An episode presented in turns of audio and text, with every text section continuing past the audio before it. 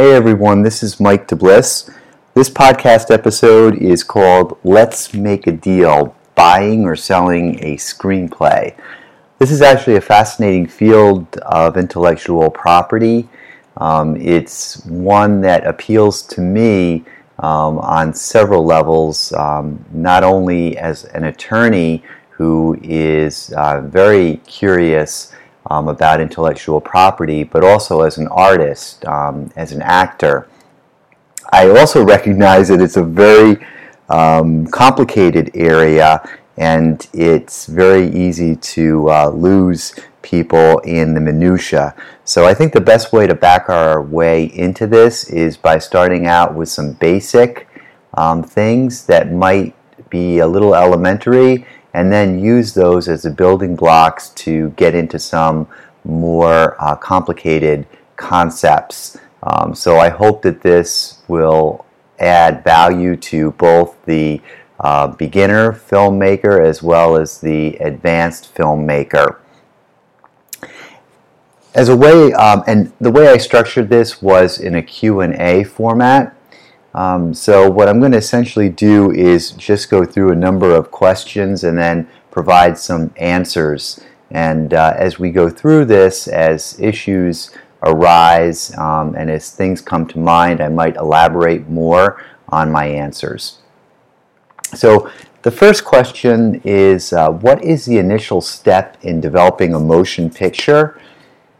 And just to back up by motion picture, what I'm referring to here is a feature film, new media, television movies, television series, or subscription videos on demand. The initial step in developing a motion picture usually requires the acquisition of rights to the screenplay or an underlying property. By underlying property, I'm referring to a book, a novel, a stage play, a video game, you name it. And um, the underlying property is usually uh, what the screenplay is based on. So it's very important to recognize that there might be two levels um, in in basically in developing your motion picture and acquiring the rights that are necessary to develop the motion picture um, because it may not just be the screenplay but it may be the book, the novel, or the stage play upon which the screenplay is based. So when it comes to acquiring the rights, it's very important to know whether you're dealing with just a screenplay or you're dealing with the screenplay that's been based on a book or a novel. Uh, second question Who are the purchasers of screenplays? They're producers, studios, networks, or production companies. Three, why would a filmmaker want to acquire the rights to a screenplay from the screenwriter or owner of the literary property? I realize that this sounds very basic and elementary, but um, just to, you know, just to basically fill it out, uh, when the filmmaker decides not to write the script himself um, or hire a writer to write it, that's usually when the screen when the filmmaker will acquire the rights to the screenplay. Um, so the acquisition of rights to a screenplay usually arises in situations when the filmmaker decides not to write the script himself or to hire a writer. Four, why does an indie producer, financier, or studio prefer to acquire an option from the screenwriter or owner of the literary property rather than purchase the screenplay outright? Now, this raises the whole issue of option agreements. And what the thrust of this question is getting at is why is the indie producer, uh, or why does the indie producer prefer to acquire an option from the screenwriter or owner of the uh, literary work instead of purchasing this uh, screenplay outright? Well, option agreements serve a useful purpose um, especially for indie producers who may not necessarily have the financial wherewithal to pay for the screenplay outright. And normally, the amount paid for the option is a fraction of the price that would otherwise be paid um, to buy the screenplay outright. Um, and so that's what makes an option an enticing um, way of acquiring rights to the screenplay. Um, as you can imagine, the purchase price for uh, purchasing the screenplay outright could be absolutely staggering. But when it comes to uh, purchasing or rather acquiring an option from the screenwriter, um, that could be um, that figure is usually a lot less expensive than the um, than purchasing the screenplay outright. And um, options are usually a fraction of the price um, that would otherwise be paid to purchase a screenplay outright. Number five, what two forms does an option agreement come in? Um, and now we're going to get into some technical things. Um, there are actually two forms that an option agreement comes in.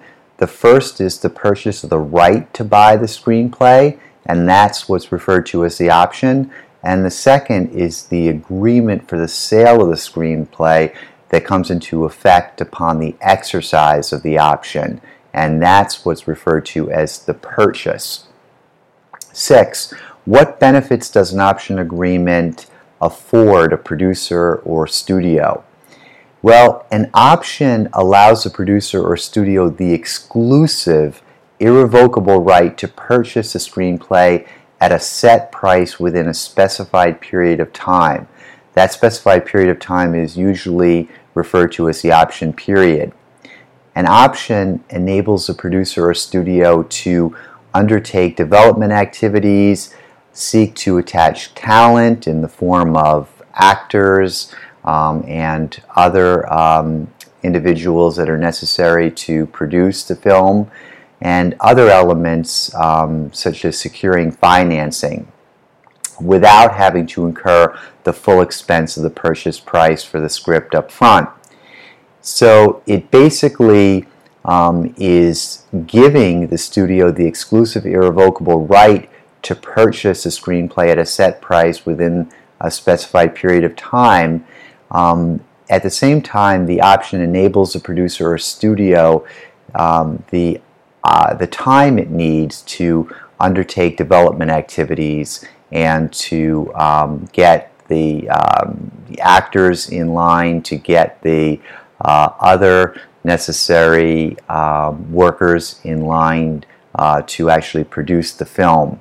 And again, this is all happening without the necessity of incurring the full expense of purchasing the price outright and upfront. Uh, why does the owner of a script uh, rather um, sell it instead of have it optioned? Um, again, this you know could be uh, viewed as being very straightforward and elementary, but um, at the same time, it's worth mentioning.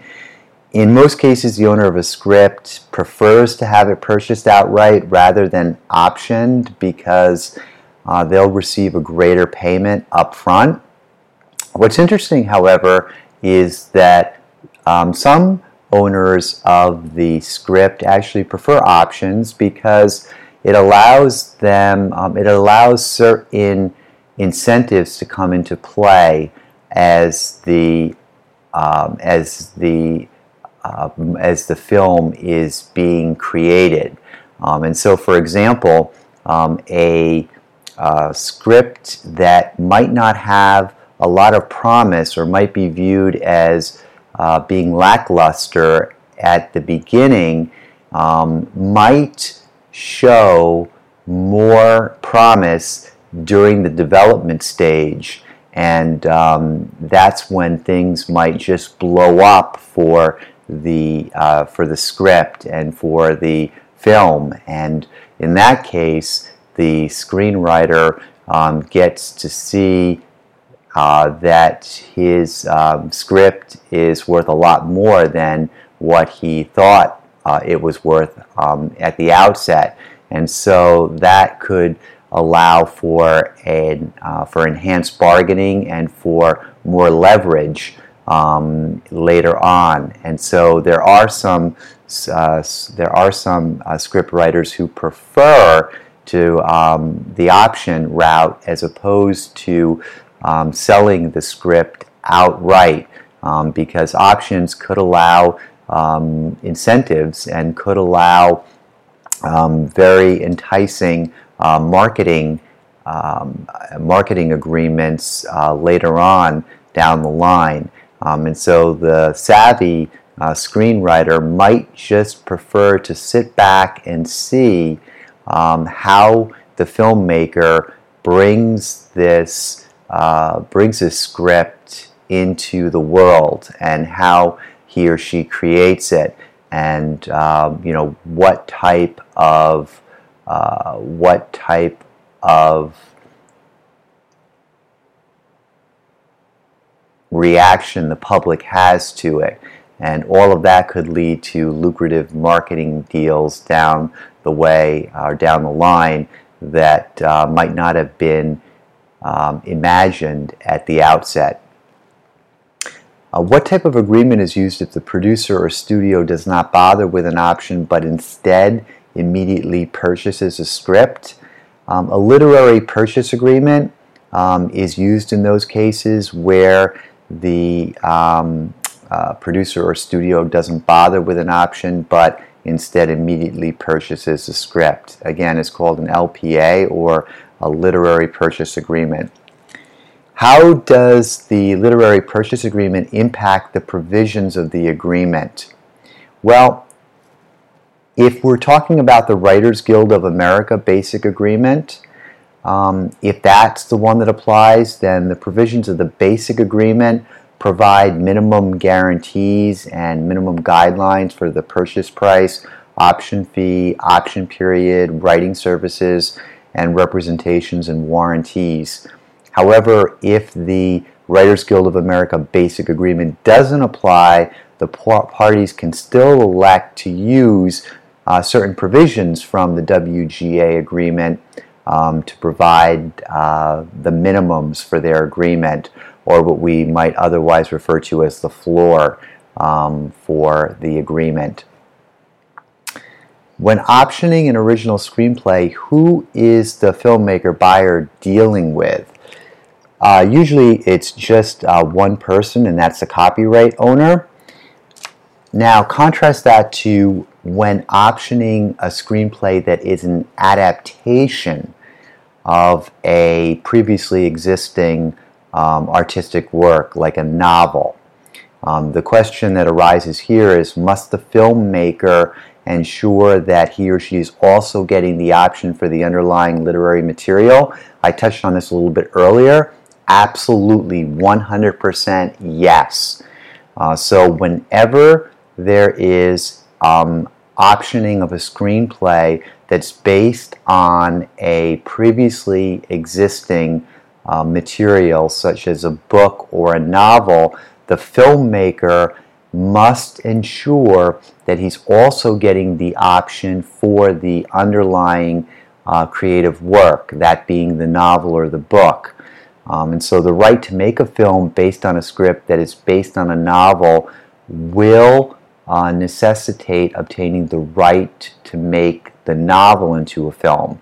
And so you can't overlook the fact that acquiring the rights to the novel is just as important, if not more important, than the screenplay. And failure to do so could run uh, foul of a number of copyright uh, laws and um, could make you a defendant in a um, nasty litigation.